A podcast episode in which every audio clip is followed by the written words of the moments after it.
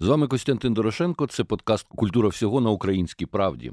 І я сьогодні хочу згадати, як Андрій Боборикін, людина, яка разом зі мною починала цей подкаст Культура всього і дала йому назву, колись розповів мені про людину, яка народилася на його маленькій батьківщині в Миколаєві. Ця людина має велике значення для розвитку того, що ми сьогодні розуміємо як мода, тому що він зробив переворот в тому, що називається арт-директорство в глянцевих журналах. Його звали Мехмед Фемі Ага, і колеги назвали його богом арт-директорів. Фактично він придумав цю професію арт-директора глянцевого часопису. І Мехмед Феміага народився 1896 року в Миколаєві в родині турецького торговця. Потім він навчався в КПІ і з 17-го року в майстерні Нарбута до самої смерті Нарбута 1920 року. Потім поїхав до Європи і в Берліні оновив німецький вог. На це звернув увагу Condé Nast, власник холдингу, до якого зрештою входять всі Вог в цілому світі, і запросив Ага стати арт-директором Vogue, Vanity Fair, House & Garden в Нью-Йорку. Треба сказати, що серед новацій, котрі Ага привніс в світовий дизайн друкованого журналу, були такі, що він перший придумав двошпальтовий розворот, вперше дав на обкладинку журналу кольорову фотографію, вперше дав заголовок публікації внизу сторінки. Це тільки частина тих речей, які придумав Ага. І якщо ми трактуємо українську культуру і українську історію не як вузькоетнічну, а як політичну, ми можемо сміливо говорити, що сучасний дизайн дизайн, поняття арт-директора глянцевих журналів народжено людиною, яка має безпосередній стосунок до української культури. Ну, принаймні, нарбут. Ми і донині звертаємося до нього, коли ми використовуємо чи розробляємо нові цікаві українські шрифти. Але очевидно, що в світі моди чимало було людей, народжених Україною, пов'язаних з Україною, і про це я запросив сьогодні поговорити Романа Тимофєєва, який є експертом національної премії Best Fashion Awards. Він автор модного телеграм-каналу журналу жирним шрифтом, в якому постійно досліджує те, що відбувається в моді українській і закордонній. В минулому редактор українських редакцій Elle та Harper's Bazaar. Вітаю вас, Романе.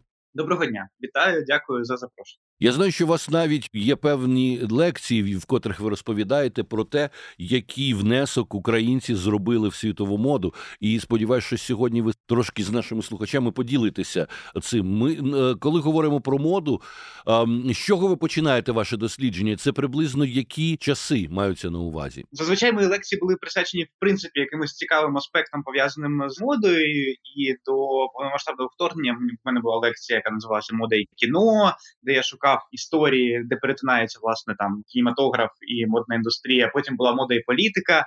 А власне, після 24 лютого 2022 року в нас в країні якби зрозуміло, чому почався такий великий інтерес до всього українського, і що приємно до українського такого більш модернового, авангардного. Та бо ми всі, хто працюють у так чи інакше в культурній сфері, ми знаємо, що є певний стереотип про Україну як про сільську аграрну країну. І коли ти потім починаєш розповідати, що взагалі в Україні були люди, які там були на обкладинці Vogue ще в 1926 році, що є я не знаю режисери, які отримали номінації на Оскар, які були українцями, що є я не знаю там автори там ілюстрації в глянцевих виданнях, які народилися в Харкові. Це зовсім по іншому.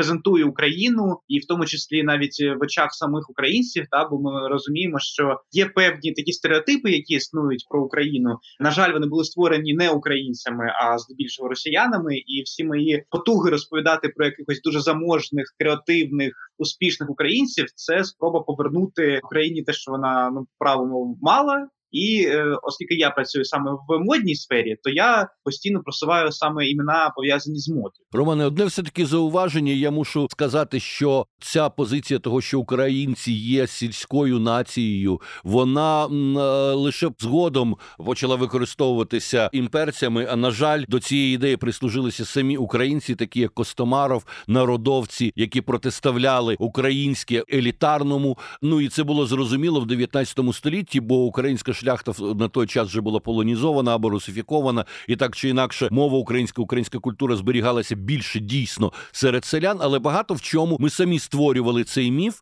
про те, що наша нація в першу чергу селянська, і це дуже довго впроваджували навіть в новітній Україні за часів Ющенка, наприклад, і так далі. А ну і крім того, тут ви праві, радянська влада вона все зробила для того, щоб винищити українську і україномовну міську культуру. Це і розстріляне відродження, це і переслідування митців авангардистів. Ці люди просто знищувалися, заборонялися їхні твори. І в радянські часи ми нічого не знали ані про Винниченка, ані Богдана Ігоря Антонича і так далі.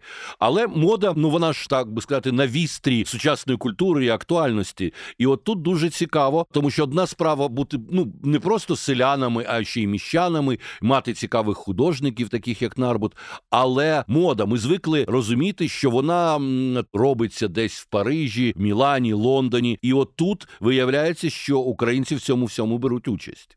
Українці в цьому всьому беруть участь, і одна з таких ключових героїнь, про яких я люблю розповідати, це, наприклад, Соня Делоне, художниця, але у тому числі і дизайнер, і дизайнер не тільки одягу, а й предметів інтер'єру. Взагалі, вона одна з перших, хто винайшла такий концепт, як колаборація, які зараз вважаються геніальним винаходом сучасних маркетологів. Насправді, вже тоді, на початку 20-го сторіччя, Соня Делоне робила колаборації з автопромом і створювала принти для автомобілів, які тоді були теж суперновою такою знахідкою і іграшкою багатих людей. Але е, мушу зізнатися вам, що розповідаючи навіть про Соню, про її здобутки, перемоги, е, стикаюся з тим, що навіть самі українці, та не росіяни, починають казати, Соня не українка, вона взагалі єврейка, яка там переїхала в Санкт-Петербург, а потім ще в молодості у Париж, і взагалі вона французька художниця єврейського походження до України не має ніякого відношення.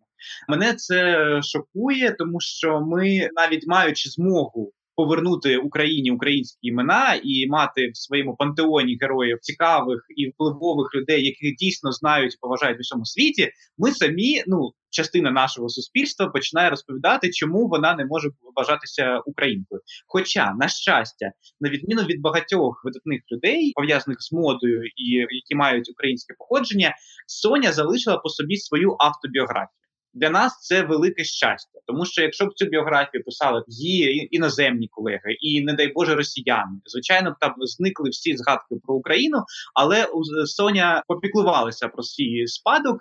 І в її книзі я зараз знайду цю цитату. Мені здається, вона надзвичайно важлива, тому що вона якби пояснює в принципі її ставлення до своєї батьківщини, яку вона дійсно залишила в досить молодому віці. Але є така фраза: яскраві фарби я люблю. Це фарби мого дитинства, фарби України, спогади про сільські весілля з червоних та зелених кольорів. І це в її книзі, яка називається Ми йдемо до сонця. Тобто вона чітко розуміє е, про своє дитинство, про свою країну, про особливості України як країни, яка завжди була країною яскравих кольорів. І якщо наші слухачі подивляться на роботи Sony, вони всі повністю пов'язані з неймовірно яскравими кольорами, неочікуваними поєднаннями. І на щастя, в нас є ось ці якісь маленькі згадки про те, що Sony все ж таки розуміла, що вона походить з України, незважаючи на те, що народилася вона в Російській імперії, та і як багато хто вона могла просто казати, що вона там росіянка або народжена в Російській імперії, але все ж таки ми знаходимо в її листах і автобіографії згадки саме про Україну. Те саме стосується і Мехмеда Феміага, про якого я почав говорити, тому що людина, яка навчалася у Нарбута, у художника, який є абсолютно знаковим для українського мистецтва його історії, вона вже може вважатися представником української культури і українського мистецтва, якої б національності вона не була. І давайте не забувати, що Україна завжди з часів Київської Руси була країною, де жили представники різних абсолютно національностей. А отже, політична нація всіх їх так чи інакше маркує українцями. Ви казали про обкладинки Вогу з 1926 року. Там з'являються українські обличчя. Цікаво, як і хто це був. Це власне історія про Соню Делане, і це такий цікавий прийом запитати в аудиторії ім'я першого українського дизайнера, який потрапив на обкладинку Vogue.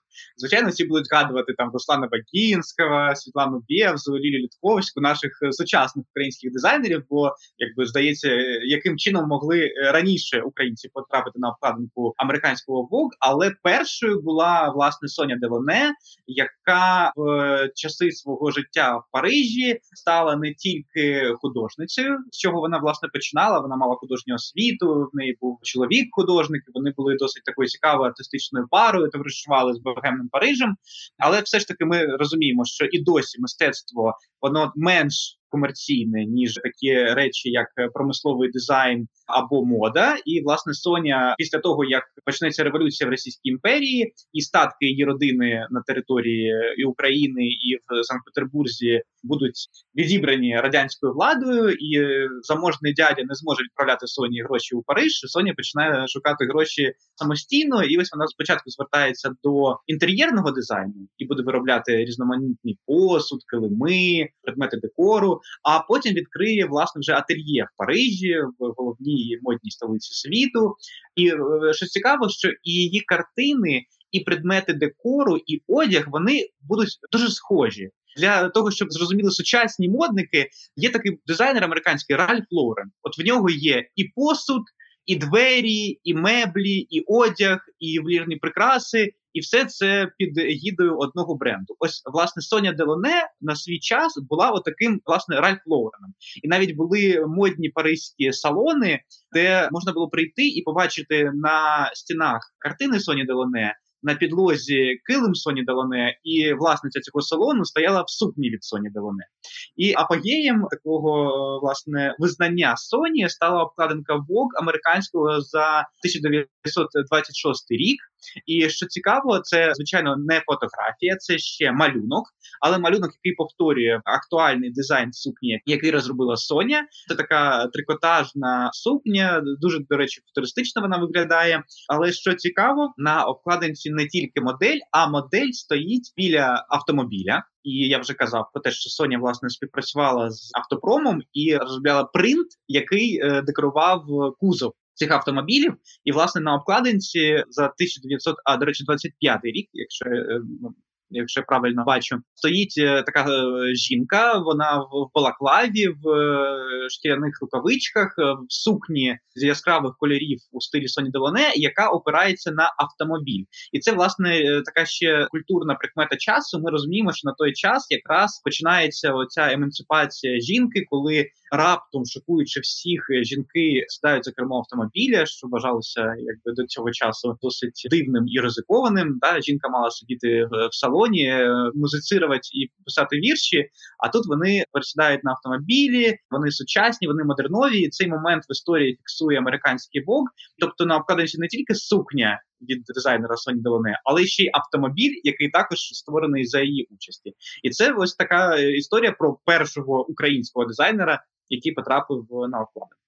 Скоро будемо відмічати столітній ювілей з цього моменту. І, до речі, було би добре до цього підготуватися, так щоб вже в українців не виникало і у світі не виникало питань стосовно того, звідки художниця Соня Делоне. Ви, до речі, сказали Балаклава. Можна теж вважати принаймні назву цієї частини одягу як певний внесок український в світову культуру, тому що саме поняття Балаклави назву вона отримала завдяки місту портовому в. Криму в час Кримської війни 19 століття, коли там в Балаклаві були е, британські моряки, і вони винайшли або запозичили тут. Є питання: от оцю річ, яка закриває більшу частину голови і обличчя, і назвали її на честь цього містечка Балаклава. Треба нагадати, що тоді Росія абсолютно програла війну. Вона її розпочала так само, як і зараз, через свої загарбницькі побажання. Вона хотіла розширювати свої території за рахунок Османської імперії, лізти в Молдову і так далі далі. І це викликало несприйняття, це викликало коаліцію європейську і разом Османська імперія, французи і британці нанесли руйнівну абсолютно поразку росіянам. Вони мусили були затопити свій чорноморський флот і відмовитися від нього. Там навіть донині стоїть пам'ятник 19 століття. Він просто потім був переназваний і чомусь називається на честь там а, звитяги Чорноморського флоту чогось подібного. Але насправді це був пам'ятник фактично як на цвинтарі, бо повністю військовий чорноморський флот Російська імперія мусила затопити. Імператор Микола І невдовзі після того помер, тому що він не міг перенести такого приниження. От ну а як ми бачимо, Росія не робить висновків історичних і знову намагається на ті самі граблі наступати. Скоро сподіваюся, ми побачимо і звільнення Криму, і чергову поразку Росії. Але той пам'ятник я би залишив. Я б його не передавав до музею, тому що це прекрасно мати пам'ятник сорому російського чорноморського флоту. Сподіваємося, і той, що там, теж буде затоплений. Давайте все таки повернемося до моди, бо очевидно, що Делоне не єдина дизайнерка або персона, яка важлива для розвитку моди в світі. Для мене є цікавим героєм Варвара Каринська. Вона особлива для мене, в тому числі, тому що я так само, як і вона, харків'янин, і Варвара це легендарна фігура в кількох сферах творчості, бо вона була і художником по костюмам в театрах, і якщо точніше, в балеті. А з плином часу, коли почав активно розвиватися кінематограф, вона стала художником по костюмам в Голлівуді. і власне вона була першою людиною, яка отримала Оскар в категорії художник по костюмам. Бо в 1948 році американська кіноакадемія вперше створює таку номінацію. Та нагороджували акторів, актрис, режисерів, сценаристів. І ось в 48 році в Голлівуді стає зрозуміло, що все ж таки костюм. А це надзвичайно важлива частина е, кіноіндустрії і способу і е, запросити глядачів до перегляду, і створити певну атмосферу в самій картині. І тоді, в 48-му році, з'являється така номінація, і першою, хто отримує Оскар, стає українка, харків'янка Варвара Каринська і її життя насправді саме по собі може стати чудовим сценарієм для кіно. Я зазвичай кажу голівудського кіно, але хочеться думати, що це ж таки і український кінематограф колись подивиться на такі непересічні історії, невигадані історії там про якусь бідну Настю чи нещасного парубка з села. Бо власне біографії багатьох видатних українців вони надзвичайно цікаві, і власне історії про те, навіть як Варвара Каринська тікала вже з радянського союзу, де її пальто було розшито 100-доларовими купюрами, а фамільні пліянти замасковані в капелюшці маленької доньки. Таким чином вони намагалися хоч щось взяти з собою, щоб розпочати своє нове життя вже за кордоном. Ну і ця сцена це вже сцена з голівудського фільму. Погодьтеся, безперечно, так? дуже яскраво. Так, і плюс там історія в тому, що Варвара е, ще з дитинства в Харкові вона захоплювалася вишивкою, і це потім зіграло важливу роль в її житті. І взагалі вона була спадкоємицею таких дуже заможних е, батьків. Вони побудували один з ключових соборів в Харкові, який ще досі стоїть. І ну якби я як я сподіваюся, що цей благовіченський собор і залишиться у місті, але це одна з найвизначніших таких релігійних споруд в місті. Вона була побудована за кошти її батьків.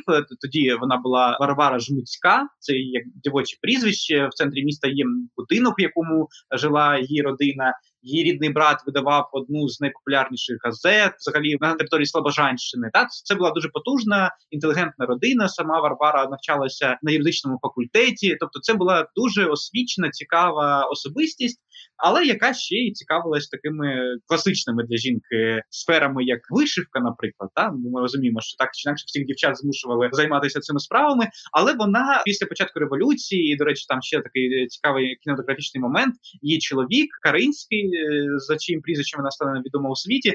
Він елегантно сів на корабель, коли вони вже були в Криму, і поплив собі е, у Стамбул, залишивши Варвару з дітьми в Криму. бо е, Вважалося, що він є ворогом комуністів, бо він там підтримував рух білої армії і так далі. А Варвара з дітьми вона якось розбереться. Ну теж це така цікава драматична сцена і характеризує її власне чоловіка. І потім Варвара певний час залишається на території радянського союзу, відкриває в часи НЕПа своє маленьке ательє, в якому вона шиє одяг для номенклатури і там залишків е заможних родин. Але коли закінчується НЕП в радянському союзі, Варвара розуміє, що ну якби майбутнього в цій країні для неї немає ні з просто там фінансових причин, ні з політичних, бо ми розуміємо, що чим далі тим було гірше, і Варвара, як представниця цього елітарного класу, вона була ну якби в розстрільних списках так чи інакше. І власне під егідою того, що вона організовує виставку дитячої вишивки на тему перемоги комунізму і тріумфу Леніна і так далі, вона відправляється в світовий тур з дозволу Міністерства культури, і вже вона ніколи не повернеться додому. Але цікаво, що під цими наївними дитячими роботами на тему комунізму з червоними зірками і так далі, вона приховала ще свою колекцію церковної та придворної вишивки, які були просто другим планом під е, роботами дітей, сховані, і таким чином Варвара врятувала ще чимало таких цінних і унікальних зразків, там е, вишивки різних часів. Її колекція там починалася з 17 століття певні роботи, і вже там до останніх часів. І потім вже вона починає свою кар'єру в Європі. Спочатку, власне, як художниця по костюмам балету. Вона буде працювати із Паризькою оперою і працювати в Монте-Карло, який був тоді дуже потужним центром культури і власне балетної культури. Там вона зустрічається з Джорджем Баланчним, е, який насправді Георгій Баланчинідзе, теж е, відомий російський хореограф, як люблять казати е, в Росії. Ми розуміємо, що людина е, Георгія Баланчинідзе має дуже конкретне російське походження, і власне цей тандем створить неймовірні історії на сцені. І власне Баланчинідзе вважають засновником американської школи балету. А Варвара створювала костюми для всіх його постановок. І в якийсь момент Варвара Каринська, харків'янка, зробить справжню революцію в історії балетного костюму, тому що вона відмовиться від спеціальних таких конструкцій металевих або скитового вуса, які тримали об'єм в балетних пачках, і е, створить ці об'єми за рахунок просто великої кількості тонкої матерії. Для того щоб зрозуміти, яка це революція, уявіть, що жінок позбавили корсету і дозволили ходити без нього в просто комфортній сукні. От те саме відбулося в той момент, коли Варвара Каринська зробила е, цю нову пачку, яка, до речі, в підручниках по балету, по історії балету, вона е, йде з маркуванням як пачка Каринської. За ім'ям її винахідниці, і е, постановки, які почалися після такої е, інновації, вони викликали захват, тому що не було цього фіксованого об'єму, і ці тканини просто рухались якимись неймовірними хвилями, і це викликало захват власне в критиків і е, сам. Баланчин або Баланчинідзе казав дуже так е, яскраво, що в літературі є Шекспір, а в костюмах Каринська. Тобто він порівнював її геній у створенні костюмів з генієм Шекспіра в літературі, і навіть критики з York Times називали її роботи візуальною музикою, і вона одягла 75 вистав за свою кар'єру. Тобто, це якісь неймовірні цифри за кількістю зробленої роботи, і багато чого вона робила сама. І що цікаво, що не тільки Варвара стане таким помітним діячем в костюмах і в моді, але її донька, тому що перші роки після переїзду з радянського союзу Варвара знаходилась у Франції, Парижі, і потім вона буде втікати від Другої світової війни спочатку в Лондон, потім вже в США. А її донька залишиться в Парижі, продовжувати справу, яку відкрили вони тоді, і ательє Каринська буде ще багато років працювати у Парижі, і навіть і в Сен Лоран буде замовляти певні вироби саме в ательє Каринської, тому що там працювали майстрині, які вміли робити дуже тонку ручну роботу. Тонку вишивку, декор, та і це класична практика великих модних паризьких е, будинків моди, коли вони дизайн створюють самі, але роботу замовляють в таких от ательє, які працюють з тонкими ручними якимись вишивками і так далі. І ось одним з таких ательє буде ательє Каринської. А потім ще зараз я згадаю, є дизайнер, який багато робить е, для вистав Паризькій опері. І власне він навіть буде казати, що він багато чого бере з архівів, які робила Варвара Каринська для балету.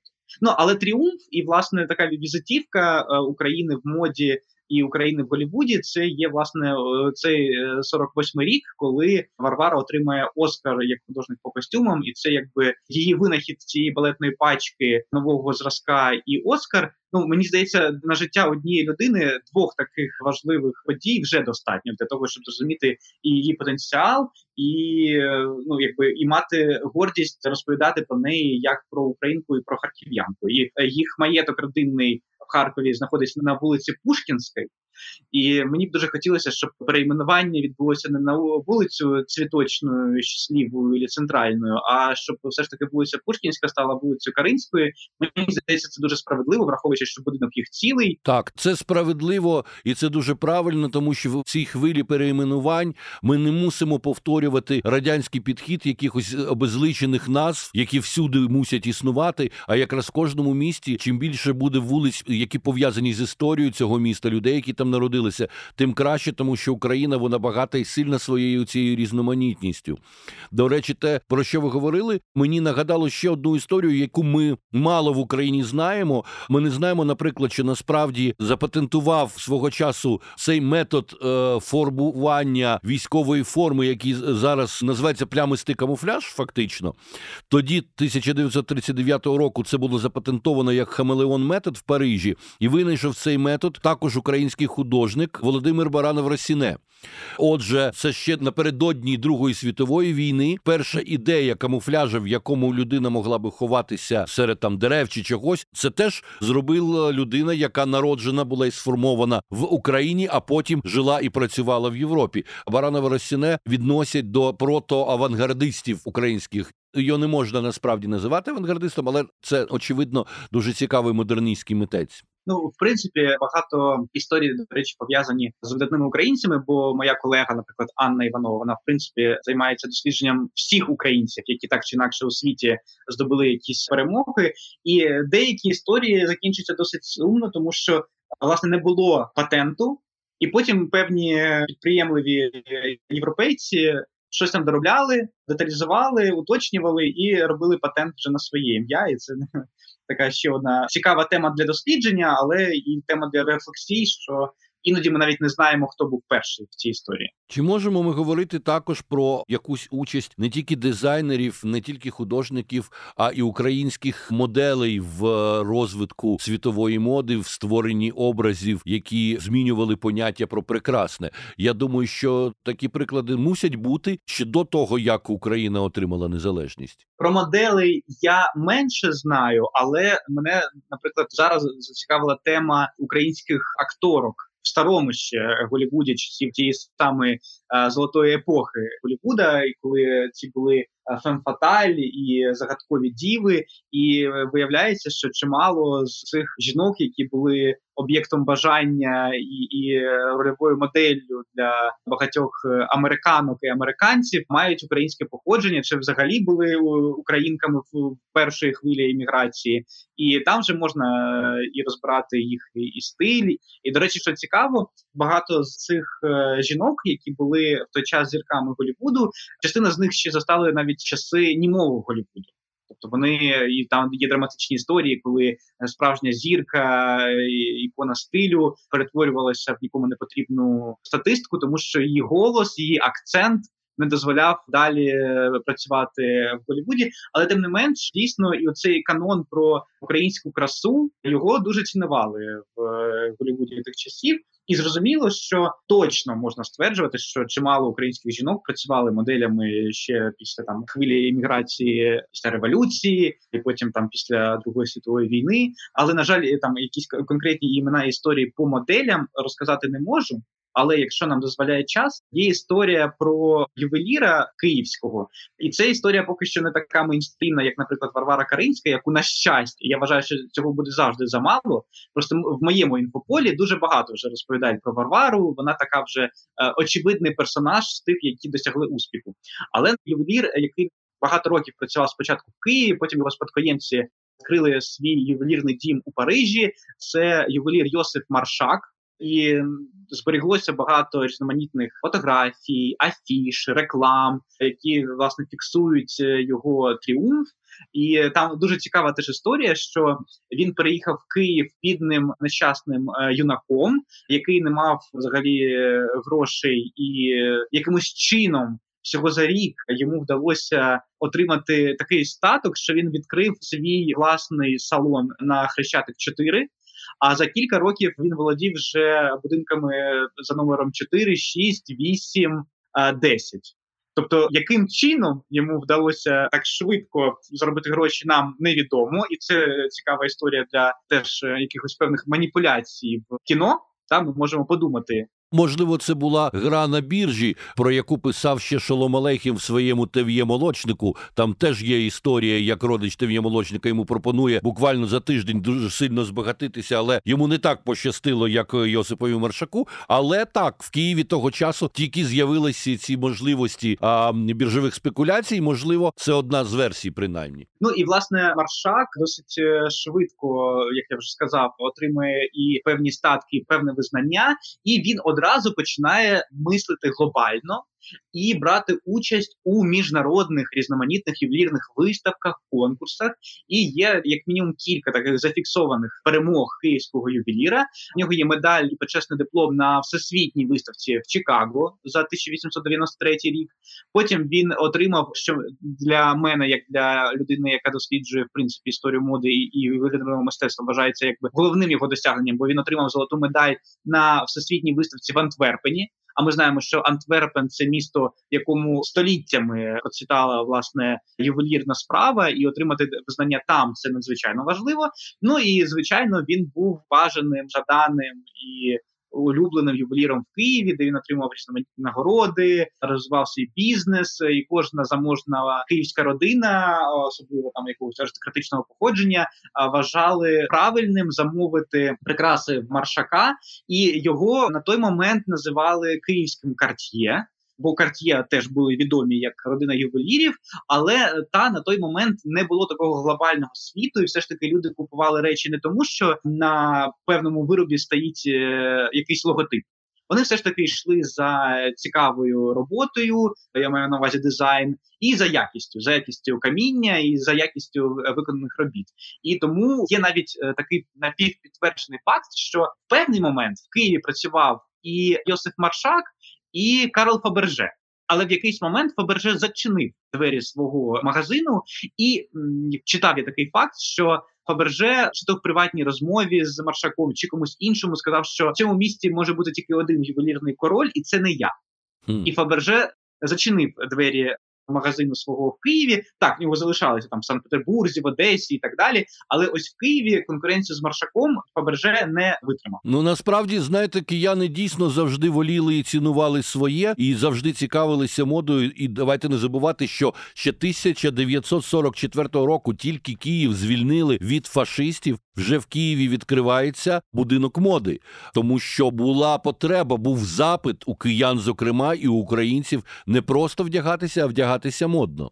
До речі, ще один такий цікавий факт про Маршака: що він був першим, ну якби задокументовано першим, хто довірив роботу ювеліра жінкам. Угу. Ми розуміємо, що це такий патріархальний світ, дореволюційний, дуже консервативний, але певні суви в суспільстві відбуваються, і власне перші жінки-ювеліри е, з'являються саме в майстернях маршака, і він буде е, вкладати багато грошей, у тому числі на розбудову ювелірного навчання. Він відкриє школу, в якій будуть навчати дітей і дорослих людей, які будуть цікавитися ювелірною справою, бо він бачив в цьому власне потенціал для самого себе та отримати кваліфіковані кадри, не шукати їх де-інде, а власне зростити нове покоління. І потім будуть жінки, які будуть працювати на нього. І в вересні 1911 року, коли до Києва приїжджає Ніколай II з родиною і влаштовують великий прийом в національній опері. Маршак, по перше, буде запрошений на цей прийом що означає, що це зовсім не пересічна людина. Безперечно, маючи на увазі офіційний антисемітизм політики Миколи II і те, що він сам благословляв оці погромницькі антисемітські союзи руського народу і так далі, те, що людину, яка не прийняла християнство, залишалася юдаїстом, запросили на прийняття з участю царя. Це унікальна для того часу подія. Так, це унікальне і в цьому контексті однозначно. І в принципі ми розуміємо, що кількість людей, які запрошуються на прийоми імператорської родини, вона досить обмежена. І якщо серед них був ювелір е, Йосип Маршак, це означає, що він був в числі тих важливих людей в місті, які мають бути на цьому прийомі. На цьому його якби тріумф не завершується. А власне батьки міста, як е, зараз прийнято називати, тобто там е, різноманітні заможні люди, губернатори і е, просто там е, фабриканти вони замовляють в домі е, маршак серію ювелірних виробів, які потім дарують царській родині.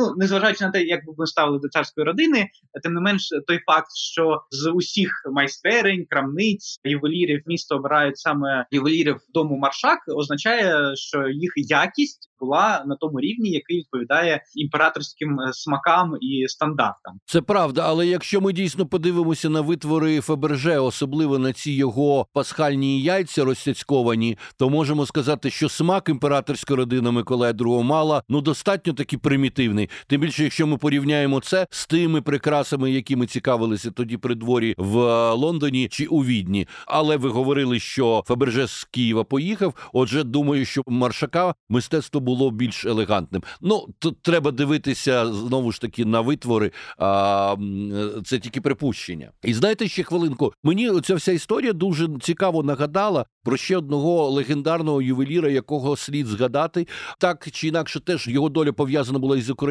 з вигнанням з України. Я маю на увазі Айдера Асанова. Це легендарний на сьогодні ювелір кримсько-татарський, який пережив дитиною депортацію. Його батьки належали до роду, який займався ювелірними прикрасами ще для кримських ханів. І Айдер Ага розповідав, що вони не змогли вивезти ювелірні прикраси з собою. Він більшість свого життя прожив там у Центральній Азії, куди вивезли кримських татар. Але потім повернувся до Криму і він відродив майстерність, відродив традицію кримсько-татарської філіграні або скані. Він був неперевершеним майстром. І він жив в Бахчисараї і розповідав мені, що він закриває очі і згадує, як він бачив в дитинстві, які він бачив ювелірні прикраси. І по цій пам'яті він їх відновлює. Він так само, як і Маршак, до речі, не просто зробив ювелірну майстерню для молоді, а став приймати туди дівчат. А це для кримсько-татарської культури, бо вона пов'язана з ісламом. Теж особлива цікава історія. І те, що робив Айдерага, воно дуже цінувалося серед дипломатичного корпусу в Україні. Я знаю, що для Віктора Ющенка замовляли якісь речі, там запонки і так далі. Айдерага, на жаль, уже помер. Він помер в окупації. Він не дожив до звільнення Криму, але принаймні він помер в своєму рідному Бахчисараї, і він відродив цей промисел. Більше того, його запрошували до Туреччини, хотіли давати йому стипендію, тому що він був перфектний абсолютно майстер, і він міг би мати зовсім інші здобутки, можливості в Стамбулі. Але він сказав, що він кримський татарин і хоче жити на рідній землі. Така теж цікава історія. Вона не зовсім торкається нашої теми розмови, але це теж про українське мистецтво, моду і стиль. Однозначно, і власне так само діти маршака були на щастя. Я так вважаю, на щастя, маршак помер за кілька років до революції, і він не побачив, як його магазини на хрещатку будуть потрощені, як його майстерні будуть націоналізовані. Частині сім'ї, яка була досить велика. Ми розуміємо, що була тоді традиція мати багато дітей, родичів і тримати в полі зору різноманітних тьотушек і дядюшек. І частина цієї родини вона поїде звичайно в Париж, куди ще можна їхати від революції, і вони відкриють там наново ательє. Спочатку невеличке, потім великий ювелірний салон, який вони назвуть все ж таки Йозеф Маршак, тобто не просто залишать прізвище, а зафіксують і ім'я батька засновника цього ювелірного дому. І на рекламах, які будуть розміщуватися в європейських модних виданнях, які на щастя зберіглися на відміну від е, того, що було на території радянського союзу, ми бачимо навіть що вони конкретно підписували, що це дім е, ювелірних прикрас, який заснований в Києві в 1878 році. Це буде прямо зафіксовано як в логотипі, і першою адресою для будинку Маршак буде Рю Камбон. І ті, хто знають трошки історію моди і е, дивилися якісь фільми про Коко Шанель, знають, що на Рю Камбон своє ательє відкриє скандальна, суперечлива, але тим не менш легендарна Коко Шанель. Тобто, поруч з таким дизайнером, який ми 100% впевнені, що був важливим в історії моди, буде працювати родина Маршак, яка буде створювати ювелірні прикраси і артикулювати, що вони власне з Києва. І ем, я раджу нашим слухачам погуглити певні ювелірні вироби, які були створені вже в 20-30-х роках в домі Маршак. Там дуже багато відсилок до України. Наприклад, буде неймовірне кольє з рубінами і діамантами, яке буде нагадувати е, китиці червоної калини, або буде брошка у вигляді соняшників, або якісь жовто-блакитні поєднання. Тобто там дуже багато цікавих таких речей. На жаль, ми не можемо стовідсотково та не було там е, розповсюдженого телебачення, щоб діти маршака сиділи і казали: Ми українці, ми любимо Україну, Україна понад усе. Але принаймні через творчість ми можемо зрозуміти, що в них були певні рефлексії на український спадок, на якісь українські коди, тому що там будуть і колосся пшениці. Що цікаво, зараз бренд Світлана Бєвза теж робить чимало прикрас власне з образом цього пшеничного колосу, але це знахідка ще часів маршака там в 30-х роках. І, і е, серед клієнтів вже дому маршак, який працював в Парижі, Потім вони переїхали в інший великий магазин біля Вандомської площі, там де знаходяться всі ювелірні магазини: і Cartier, і De Beers, і Van Cleef, і Маршак. Ми це все маємо проговорити через кому. І клієнтами будуть і Вандербілти, і Джекі Кеннеді Анасіс, і Ніна Річі, і Мадлен Рено, дружина засновника компанії Рено. Словом, е, це буде такий дуже помітний, потужний ювелірний бренд, який ще в 60-х буде обслуговувати дуже дуже відомих і вишуканих клієнток. На жаль, така сумна історія, яку я вважаю, треба проговорити. Що після забуття в 80-ті 90-ті, в 2000-ні бренд спробували відродити. Не знаю, хто саме був інвестором, але знайшли певних там вже нащадків родини Маршак. І е, власне вже ці нащадки з казівки інвестора, чи просто е, через нерозуміння почали позиціонувати цей бренд як бренд ювелірний е, з Росії, з російською душою, з історіями про те, що вони там е, працювали в Російській імперії. І буде багато багато разів згадана Росія. Для мене це таке розчарування, але це і питання того, наскільки ми самі працюємо над нашою національною пам'яттю і над розумінням, хто ким був насправді. Або, наприклад, от ще одна прикраса, яку я зараз роздивляюся, це прикраса з коралів, з е, дулями, і це такий традиційний український символ оберіг. І робота власне з червоними коралями це теж є таким елементом українського ужитку. І дуля, яку зараз використовує там бренд Буня український, який працює з українськими кодами, бо він власне зробив певний ресерч і зрозумів, що це такий і гумористичний і сакральний символ одночасно для багатьох українців, і все це було в роботах дому Маршак. Але ось спадкоємці, та вони там вже американці чи швейцарці.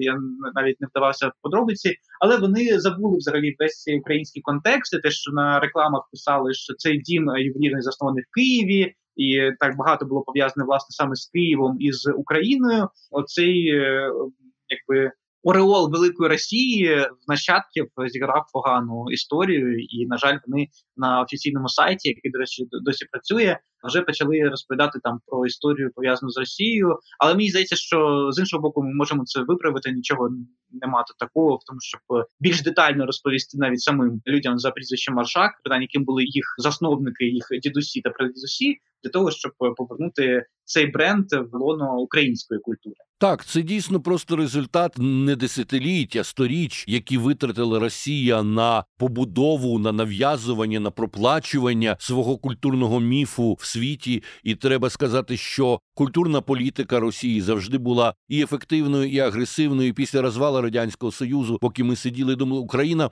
вперше взяла участь в Венеційській бієналі 2001 року. Росія це почала робити одразу після розвалу радянського союзу, і так абсолютно в усіх напрямках. І ми прекрасно знаємо, що все хороше, цікаве і талановите імперія завжди маркувала як своє, не дивлячись на те, як за життя ставилися до тих людей, і взагалі яка їхня була доля. Ну і потім варто нагадати, наприклад, що за наказом Катерини II представникам ем, юдейського віросповідання було заборонено жити на території імперії. Була введена так звана оця риса осілості, і тому маршак міг щоб собі дозволити завдяки своїм статкам працювати в Києві, але точно не міг, наприклад, мати можливості жити в Петербурзі. Про це теж варто нагадувати. І тут це виклик і для нашої культурної дипломатії. І дуже чудово, що є такі просвітники, як ви, які готові про це говорити, які готові про це розповідати, принаймні українським громадянам. А далі понесемо ці знання до світу. Це прекрасно. Я вважаю, що наступний крок моєї діяльності всіх моїх колег має бути в тому, щоб е, дійсно створювати ці тексти, ці інформації польською, чеською, англійською, французькою, іспанською і так далі. І на щастя. В Україні все ще працюють такі видання, як Vogue і Ель, а це означає, що це міжнародні видання з франшизою і можливість достукатися до колег з інших ель, інших Vogue в світі набагато більше. Що чудово роблять мої колеги, власне, з цих редакцій. Вони комунікують, вони розповідають, але цього завжди буде мало. І я власне запрошую всіх слухачів навіть на своєму рівні переказувати ці історії своїм знайомим, розповідати на своїх сторінках в соцмережах.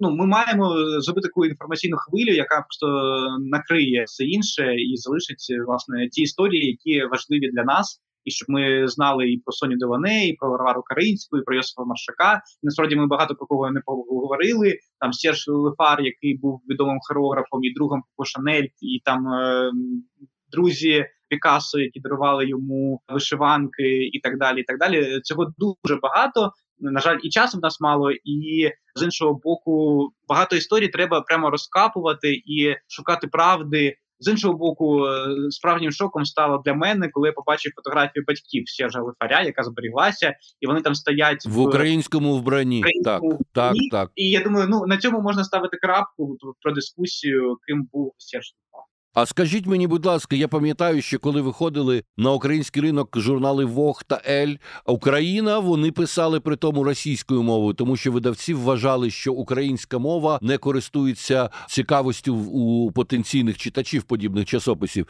Чи ці журнали нині е, є україномовними? Обов'язково, навіть коли я ще працював в Elle, а це там 15, 16, 17, 18 рік вже тоді в нас була політика двомовна. Ми деякі матеріали робили українською, деякі російською. Зрозуміло, після революції гідності, власне, цей фокус все ж таки змінився на те, що українське важливе.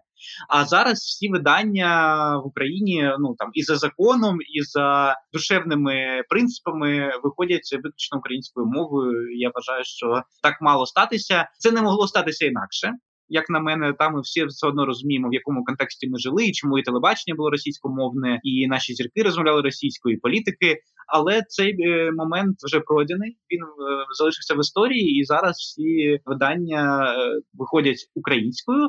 А що цікаво, деякі матеріали навіть перекладають англійською. Вони залишаються на сайті англійською для того, щоб іноземна аудиторія теж могла трошки більше знайти інформації про модну Україну з перших джерел. Це дуже важливо, тому що мода вона цікавить людей в цілому світі. На неї швидко реагує молодь, і це якраз та мова, через яку можна розповсюджувати інформацію несподівану, і вона буде дійсно викликати увагу. Я вам під кінець розмови дозволю собі розповісти одну історію, яка пов'язана трошки із моєю родиною і з вашою темою, тому що в 70-х роках ну ми говорили про те, що з 44-го року київський будинок моделей одягу був створений, і це унікально для радянського союзу. Але цього було мало для України. Мода розвивалася так, що наприкінці 60-х років з'явився республіканський будинок моделей Міністерства побуту, Української РСР вже другий будинок моделей, і його е, художній керівник Віктор Несміян створив 70-го року перший журнал мод український, перший глянець, краса і мода. Він називався. До речі, його перші обкладинки теж були мальовані. Там не було ще фотографій. І там під керівництвом Несміяна серед людей, які називалися тоді художник-модельєр, працювала моя тітка Майя Смірнова.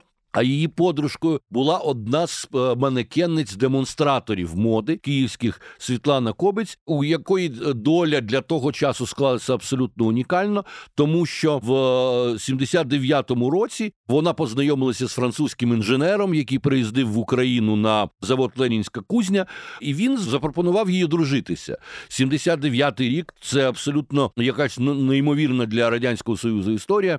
Хоча вже були приклади шлюбів з іноземцями, там Маріна Владі і Висоцький і так далі, але все одно це була ситуація доволі скандальна. І спочатку думали, що це якийсь може дотип чи щось подібне, але ні, він приїхав там знайомитися з батьками. Моя тітка згадувала, що цілим будинком моди вони спеціально там шили якийсь манто з чорнобурок для цієї нареченої, щоб вона гарно поїхала у Францію. Вона поїхала спочатку в Нанти з чоловіком, але потім зрозуміла, що їй там нудновато трошки після Києва. Перебралася в Київ і почала себе пробувати як модель. Вона вже була достатньо доросла, тому вона працювала тільки в прета-порте. І е, французький псевдонім її був Звет Ліюр. Звет це як Світлана, Свята її так назвав Валентино. Вона дружила з Валентино. Розповідала, що він доволі тиранічна була був особистість. Він, наприклад, кожен день вимагав, щоб його манекениці ставали на ваги, щоб вони там притримувалися дуже жорстких дієт. Іноді дівчата навіть втрачали свідомість від переживань з цього всього приводу. І от після Чорнобилю ця Звєтлі Юр Світлана захотіла повернутися. Ну не повернутися, приїхати в Україну, поспілкуватися з друзями. Але що цікаво, вона всі ці часи моїй тітці надсилала французькі журнали Вог, Ель. Я там дитиною мав можливість їх дивитися, і це був абсолютно неймовірний інший світ, інша планета. Тут ніяка наукова фантастика не могла зрівнятися з тим, що можна було побачити. Ви собі уявляєте у французьких вогах там 80-х років. Це абсолютний шик, який там можливо з епохою Рейгана Мітерана і взагалі закінчився назавжди. А 86-го року ця Звєтле Юр приїздила до е, Росії до України і приїхала ще 87-го. Тоді я з нею особисто познайомився. Це було дуже цікаво, тому що вона була людина авантюрна. А моя тітка придбала собі будинок під Києвом в селі Кодра. Це взагалі то було для киян дивина. А ще коли туди чомусь приїхала іноземка, нам здавалося, що спочатку це все абсолютно безневинно там. Вона навезла якихось французьких смаколиків, розповідала цікаві екстравагантні моменти. До речі, е, там її взяли на роботу, і вона працювала в провідних тоді будинках моди Живанши. Ніна Річі, Шерер і так далі, і цінувалося саме те, що вона якраз з України, що це якась така екзотична історія. При всьому тому вона справді була професійна. Треба віддати належне Віктору Нісміяну. Його манекенниці були фахові дуже. Ну і потім, коли вона вже поїхала, і за нею трошки і забули. Тут почалися перевірки, приїзди КДБ, якісь допити, що у вас робила француженка, і так далі. Тоді це дуже перелякало мою тітку. Але от така от дивна ситуація ситуація. До речі, сама доля Світлани Кобець Світлі Юр, вона склалася доволі драматично, тому що вона захворіла вже в Москві на застуду. Вона прострочила візу, і фактично КДБ вирішило е, відігратися е, на ній. У неї забрали паспорт, у неї забрали візу. Вона з 87 до 97 року поневірялася по радянському союзу, но опинилася в результаті просто в приймальнику для безхатченків. Вона писала листи Горбачову, там Мітерану, все що завгодно завгодно. І зрештою, тільки в 97-му році якась міжнародна організація, яка підтримує біженців і так далі, вивезла її назад до Франції, довели, що вона все таки є вже француженкою, а не радянською людиною. От така дивна історія. Так, вона не була суперзіркою, але оцей момент присутності українців в модному житті в світі і у Франції він дійсно ну напевно не переривався ніколи, навіть в найдурнуватіші радянські часи. Перепрошую, що трошки задовго довго, але мені хотілося дійсно розповісти, що ця вся історія вона до нас набагато ближче, ніж іноді люди можуть собі уявити. Звичайно, так. І я дуже дякую вам за вашу роботу, за ваше просвітництво. Я сподіваюся, що це можливо будуть не лише тільки лекції, а можливо і якісь книжки популяризаторські. Можливо, є сенс зробити навіть якусь серію разом з якимось з глянцевих наших видань, серію публікацій чи я не знаю щось подібного, тому що нам справді варто це знати, і справді варто про це говорити з світом. А і наостанок, кого ви назвете сьогодні, хто може з українських дизайнерів впливати чи бути цікавим для світової моди? Насправді в нас вже сформувалися такий прям е, зірковий десант е, український, тому що завдяки соцмережам стало легше бути помітним на заході, навіть знаходячись безпосередньо тут в Україні. І звичайно, я думаю, люди, навіть які не слідкують за модою, але приблизно, хоча б розуміють щось в шоу-бізнесі, вони бачили і капелюхи Руслана Багінського для Мадонни і для Бйонсе. І костюми Івана Фролова для Бйонсе, і Ксенія Шнайдер, чудовий бренд, який працює з переробленим денімом, робить якісь яскраві і колаборації з рітейлом і з брендами. В них вийшла колаборація з Adidas. Ми розуміємо, Adidas – це просто спрут, який охопив весь світ, так і в нього є колаборація з українським дизайнером, з українським брендом Ксенія Шнайдер. Е, ну Світлана Бєвза, яка багато років в розкладі Нью-Йоркського тижня моди. Яка робить дуже цікаві речі, яка була на Met Gala цього року, однозначно вона має вплив на світову моду. І плюс що цікаво, що всі ці бренди, про які я згадав, вони вже стикалися з тим, що їх копіюють у світі, в тому числі такі мас-маркет бренди, як Zara, і H&M, і Mango. А це в, певній мірі визнання в сучасному світі, коли тебе копіюють, це, це це визнання. І власне українські дизайнери вже стикалися з цим з одного боку образливим, а з іншого боку, приємним моментом, коли е, тебе копіюють інші. Ну і в принципі зараз з'являється багато нових е, цікавих брендів, дизайнерів. Я вже згадував бренд Гуня, який робить речі, посуд, прикраси і так далі. Його дуже любить наша перша леді. А перша леді в нас зараз такий е, інфлюенсер світового рівня, бо вона власне постійно в полі зору міжнародних журналістів е, на міжнародних зустрічах. Тому кожен український бренд мріє, щоб пані Олена вдягнула щось від них, бо це буде означати, що їх побачать не тільки в Україні, а десь за кордоном. Ну і мені здається, що це дуже адекватна реакція. Перших осіб країни, коли вони одягають українське, бо це не тільки там підтримка навіть своїми грошима, це взагалі е, ви допомагаєте всій індустрії, бо ви популяризуєте наші бренди, нашу культуру на світовому рівні. Тому брендів багато. Всі, хто беруть участь в на Fashion Week, до якого я дотичний, вони так чи інакше мають право на визнання. І через війну, через те, що багато брендів опинилися за кордоном, через те, що зменшився ринок українських дизайнерів всередині країни, багато зараз експансії на різні закордонні ринки. Я думаю, цього буде ставати тільки більше, чого я нам всім бажаю. Не маю в цьому жодного сумніву, і дякую за розмову. Дякую, дякую вам.